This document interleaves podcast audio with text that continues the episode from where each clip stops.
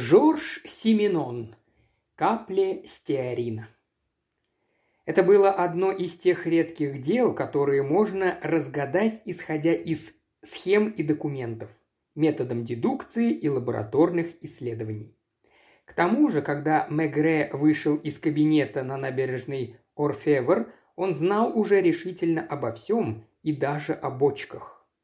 Он готовился к небольшому путешествию в пространстве, а пришлось совершить утомительное путешествие во времени. Всего в каких-нибудь ста километрах от Парижа в Витри-Олош он сошел с маленького допотопного поезда, какие увидишь разве что на лубочных детских картинках. И когда он спрашивал о такси, местные жители смотрели на него сурово, точно он насмехался над ними. Он уже совсем был готов остаток пути проделать на тележке булочника, но в последнюю минуту сумел уломать мясника, и тот согласился отвезти его на своем грузовичке в деревню, где комиссар должен был вести расследование. «Вы часто туда ездите?» – спросил Мегре. «Дважды в неделю. Сегодня, благодаря вам, они смогут лишний раз купить мясо». Хотя Мегре родился всего в 40 километрах отсюда, на берегу Луары, он не ожидал, что Орлеанский лес выглядит так мрачно. Дорога проходила через чащу. Километров десять грузовик шел среди высокого строевого леса, пока не выехал на поляну, где примостилась деревушка. «Это здесь?» «Нет, дальше». Дождя не было, но лес дышал сыростью, а свинцовые нависшие тучи обложили все небо. Листва на деревьях почти облетела, с земли тянуло легким запахом прели. То тут, то там потрескивали сучья, а иногда гремел далекий выстрел. Здесь много охотятся. Это должно быть герцог. Ну вот, наконец, они добрались до поляны, которая была еще меньше тех, что попадались им на пути, и увидели десятка три одноэтажных домишек, теснящихся вокруг церкви с остроконечной колокольней. Вряд ли хоть одному из здешних домов было меньше ста лет. От темных шиферных крыш они казались еще более суровыми и неприветливыми. «Подвезите меня, пожалуйста, к дому сестер Потрю». Я так и думал, это рядом с церковью. Мегре вылез, а мясник остановился чуть дальше и откинул заднюю стенку фургона. Вокруг него собралось несколько хозяек, не решавшихся купить мясо в непривычный для них день. Мегре так хорошо изучил план, составленный теми, кто вел первоначальное расследование, что мог ориентироваться в доме с закрытыми глазами. Да ему и пришлось передвигаться почти вслепую, насколько темно было в комнатах. Проникнув в лавку, над которой, казалось, невластно само время, Мегре совершил настоящее путешествие в прошлое.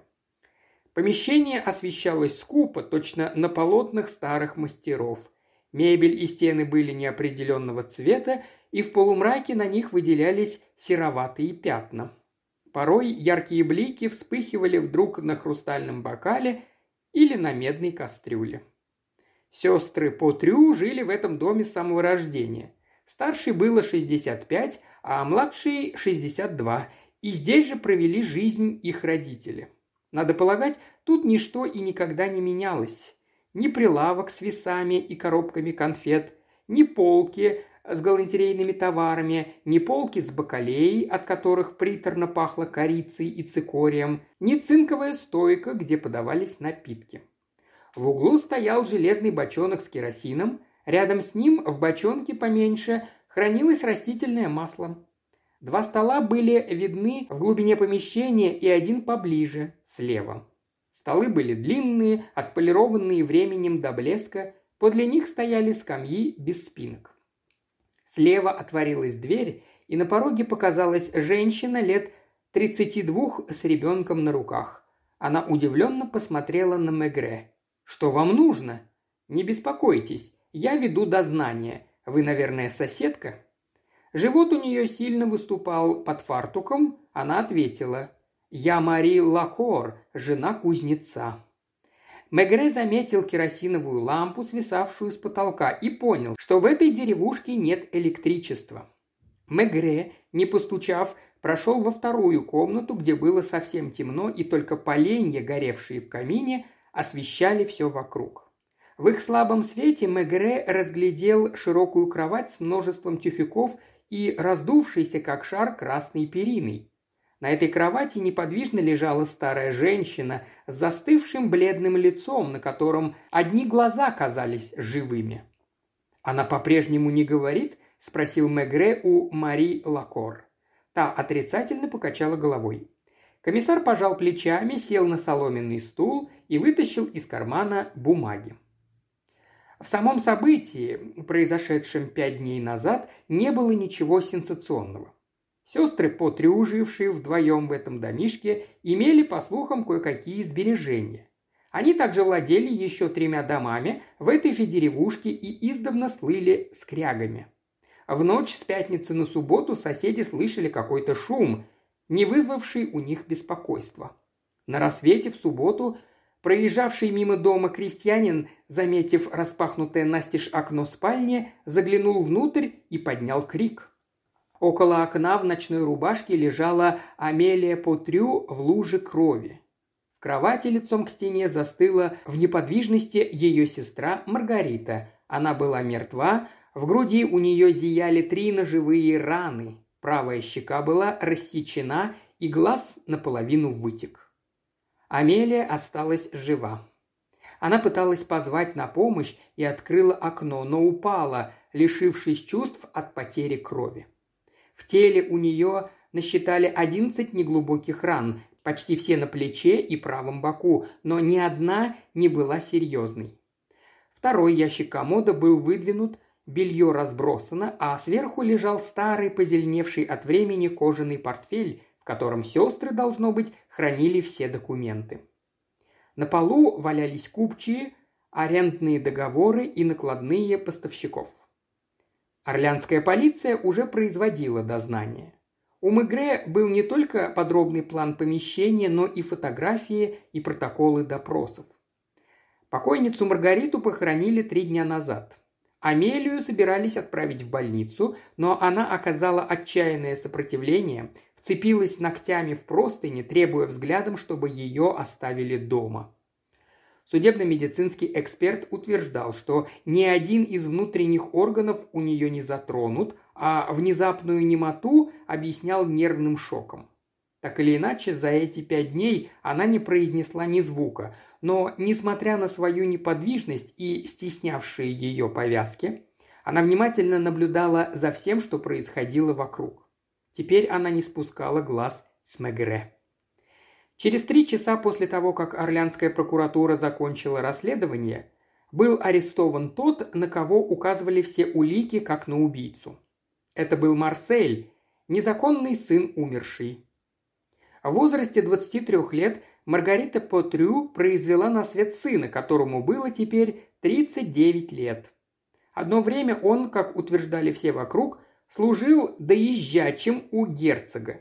Потом стал дровосеком и жил э, на полуразвалившейся ферме в 10 километрах от деревни, около пруда повешенного волка. Мегре навестил его в тюрьме. Это был человек грубый во всех отношениях. Нередко он неделями не являлся к жене и пятерым детям, которых угощал в основном колотушками. Кроме того, он был пьяница, да и придурковат немного. Теперь, проникшись атмосферой, царившей в доме, Мегре захотел перечитать показания, которые дал Марсель о том вечере, когда было совершено убийство, и задать ему несколько вопросов. Я приехал на велосипеде около семи вечера, когда старухи садились за стол. Я выпил стаканчик у стойки, потом вышел во двор, прирезал кролика и ободрал, а мать его зажарила. Тетка по обыкновению ворчала, она меня всегда терпеть не могла», – рассказывал Марсель. Местные жители утверждали, что Марсель действительно имел привычку так вот неожиданно заявляться к матери и тетке и закатывать себе пир. Мать не смела ни в чем ему отказывать, а тетка его побаивалась. Они снова поругались, когда я взял в лавке сыру и отрезал малость. «Какое вино вы пили?» – спросил Мегре. То, что стоит в лавке.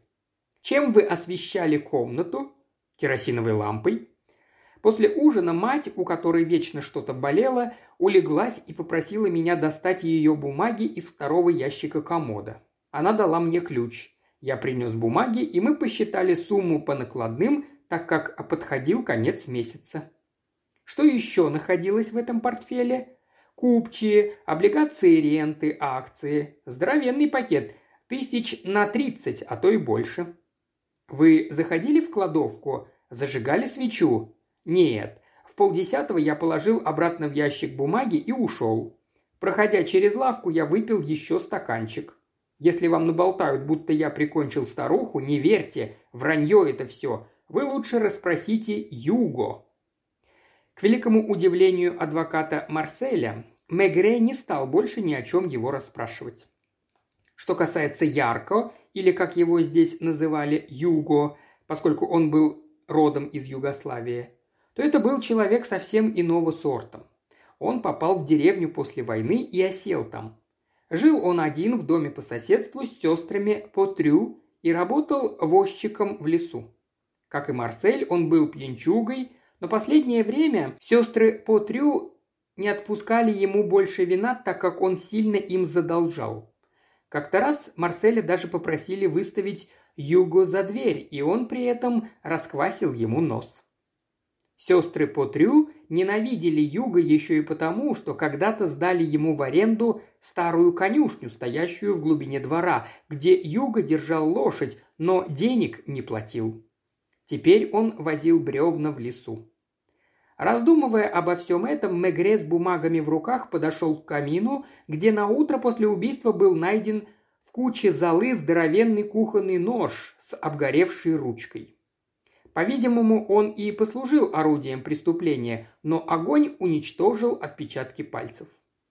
Зато на ящике комода и на кожаном портфеле оказалось множество отпечатков пальцев Марселя, и лишь его одного.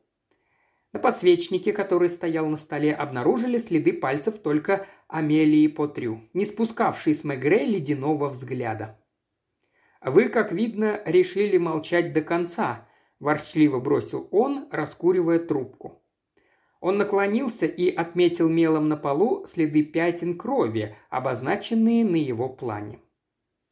«Вы побудете еще несколько минут?» – спросила Мари Лакор. «Я тогда сбегаю домой и поставлю готовить обед». И комиссар остался в доме один со старухой. Он был здесь впервые, но перед тем, как потратил целые сутки на изучение подробного плана помещения и всех документов по этому делу.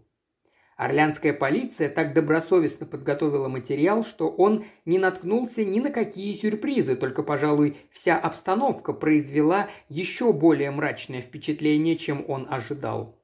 А ведь комиссар сам родился в крестьянской семье. Он знал, что и по сей день в некоторых глухих деревушках сохраняется тот же уклад жизни, что и в XIII или XIV веке.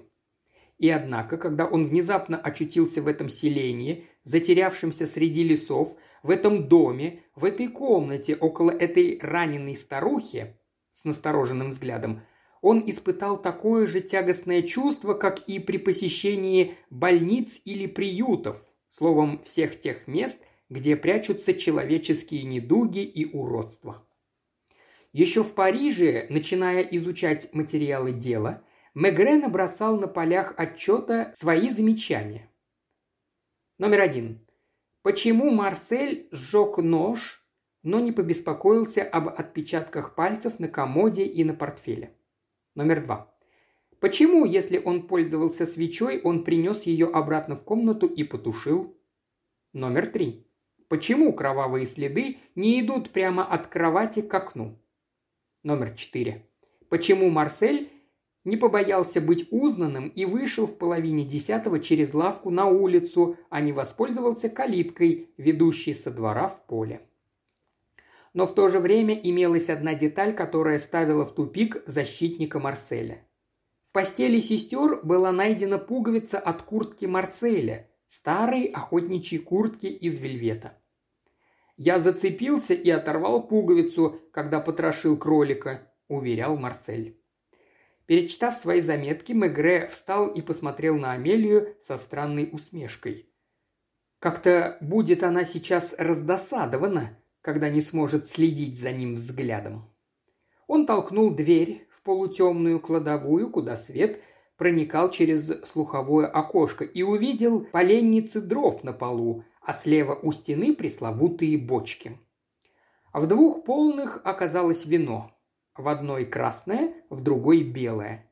Две другие были пусты, и на одной из них эксперты отдела криминалистики обнаружили капли стеарина от свечи, стоявшей в комнате. Комиссар Орлянской полиции сообщал в своем рапорте. Возможно, эти следы оставил Марсель, когда зашел в кладовку хлебнуть вина. По показаниям его жены он вернулся домой совершенно пьяный. Зигзагообразные следы его велосипеда подтверждают ее слова.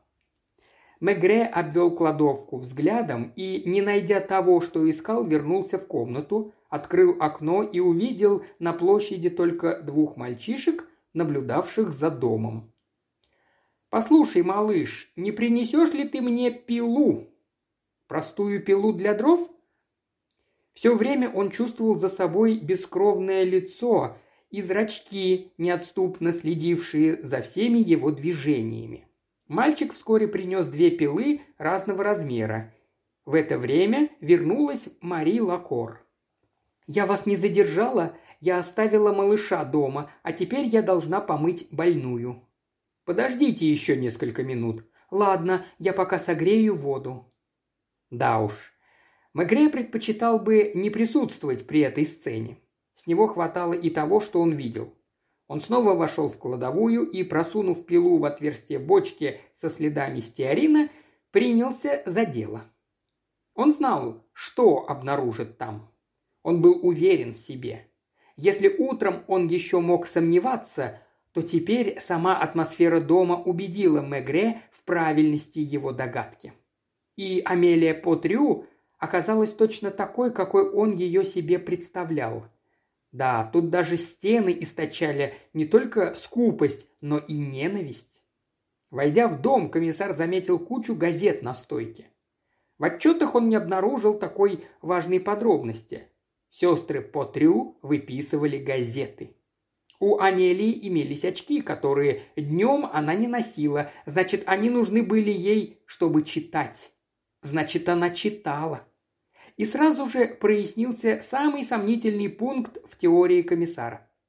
В своих гипотезах он исходил из ненависти, обостренной долгими годами совместной жизни в этом тесном доме, долгими ночами, проведенными в общей постели, одними и теми же стремлениями и вожделениями. Маргарита родила сына, познала любовь, а старшая сестра не испытала и этой радости. Лет до 15, а может и до 20, мальчишка держался за их юбки, потом, предоставленный самому себе, часто забегал поесть, выпить, выклинчить денег. А ведь эти деньги принадлежали не одной Маргарите, но и Амелии. И даже больше Амелии, поскольку она была старше и, значит, успела вложить в эти сбережения больше труда. Эту ненависть разжигали сотни мелких повседневных событий кролик, забитый в углу Марселю, или предназначенная для продажи головка сыра, от которой он бесстыдно отхватил кусок, а мать даже не протестовала. Да, Амелия читала газеты, а она верно с жадностью глотала отчеты о процессах и знала, какое значение имели отпечатки пальцев. Амелия боялась племянника. Она сердилась на сестру за то, что та открыла ему место, где они прятали деньги и ценные бумаги, на которые он мог позариться. В один прекрасный день он нас зарежет. Мегре мог побиться об заклад, что эта фраза не раз повторялась здесь. Он продолжал пилить. Ему стало жарко, он снял пальто и шляпу и положил их на соседнюю бочку. Кролик, головка сыра, не навело ли это ее на мысль, что Марсель сам оставил отпечатки пальцев на ящике комода, на портфеле из позеленевшей кожи? Если и этого недостаточно, то есть еще пуговица, оторвавшаяся от его куртки. Мать уже легла, так и не успев пришить ее. Но будь убийцей Марсель, Зачем бы ему понадобилось потрошить содержимое портфеля здесь, куда проще унести его с собой? И тем более этого не стал бы делать Ярко, который, как убедился Мегре, и вовсе был неграмотным. Раны Амелии, все на правом боку, были чересчур многочисленны и неглубокие. Они-то и возбудили первые подозрения Мегре. Он представил себе, как неловко это у нее получалось, как боялась она боли. Она не хотела умирать, не хотела и долго страдать от ран. Она рассчитывала разбудить соседей, когда открыла окно и закричала. Разве убийца позволил бы ей бежать к окну? Судьба посмеялась над ней. Она потеряла сознание раньше, чем успела поднять на ноги соседей. Она пролежала всю ночь без всякой помощи. Именно так. Все могло произойти только так. Она убила уже задремавшую сестру, потом, обернув, вероятно, руку тряпкой, открыла комод, опустошила портфель, ведь для того, чтобы арестовали Марселя, деньги должны были исчезнуть. Вот почему пришлось взять свечу. После этого, сев на край постели, она ранила себя неловко и боязливо, потом, судя по кровавым следам, подошла к очагу и бросила в огонь нож, чтобы уничтожить отпечатки пальцев. Затем она дотащилась до окна и... Мегре уже заканчивал свою работу, как вдруг он резко обернулся. Послышались голоса и шум борьбы. Дверь отворилась, и на пороге в дверном проеме возник странный и зловещий силуэт Амелии Патрю в нелепой юбке, в ночной кофте с перевязанной грудью и руками. Взгляд ее был неподвижен. За ней виднелась фигура Мари Лакор, громко возмущавшейся такой неосторожностью. У Мегре не хватило духу заговорить с больной. Он предпочел завершить начатое дело и не ощутил даже удовольствия, когда бочка раскололась надвое, и внутри обнаружились связки бумаг, облигации ренты и акции железнодорожной компании, которые были всунуты в бочку через отверстие. Ему хотелось немедленно уйти или, подобно этому грубияну Марселю, хлебнуть большой глоток рому прямо из бутылки – Амелия по-прежнему не произносила ни слова. Рот ее был полуоткрыт. Ну что ж, это была сцена из какого-то другого века, из другого мира. Мегре взял бумаги и пошел к двери, прямо на отступавшую Амелию. Он положил свою находку на стол в спальне. «Сходите за мэром», – сказал он Мари Лакор сдавленным голосом. «Он будет свидетелем. А вам, обратился он к Амелии, – «лучше всего лечь». Несмотря на профессиональное любопытство и закаленные нервы, Мегре предпочел не смотреть на нее. Он только слышал позади себя скрип кровати. Он продолжал сидеть спиной к старухе, пока не появился мэр, здешний фермер, который, не решаясь зайти, боязливо топтался у порога. В селении не было телефона. Пришлось послать нарочного на велосипеде Витри Олош. Жандармы прибыли сравнительно быстро. Небо по-прежнему было свинцовым, западный ветер гнул деревья. «Вы нашли что-нибудь?» Мегре ответил уклончиво, но не испытывал особой радости, хоть и понимал, что это дело будет объектом длительного изучения в кругах криминалистов не только в Париже, но и в Лондоне, в Берлине, в Вене и даже в Нью-Йорке. А пока что, взглянув на Мегре, каждый решил бы, что он просто пьян.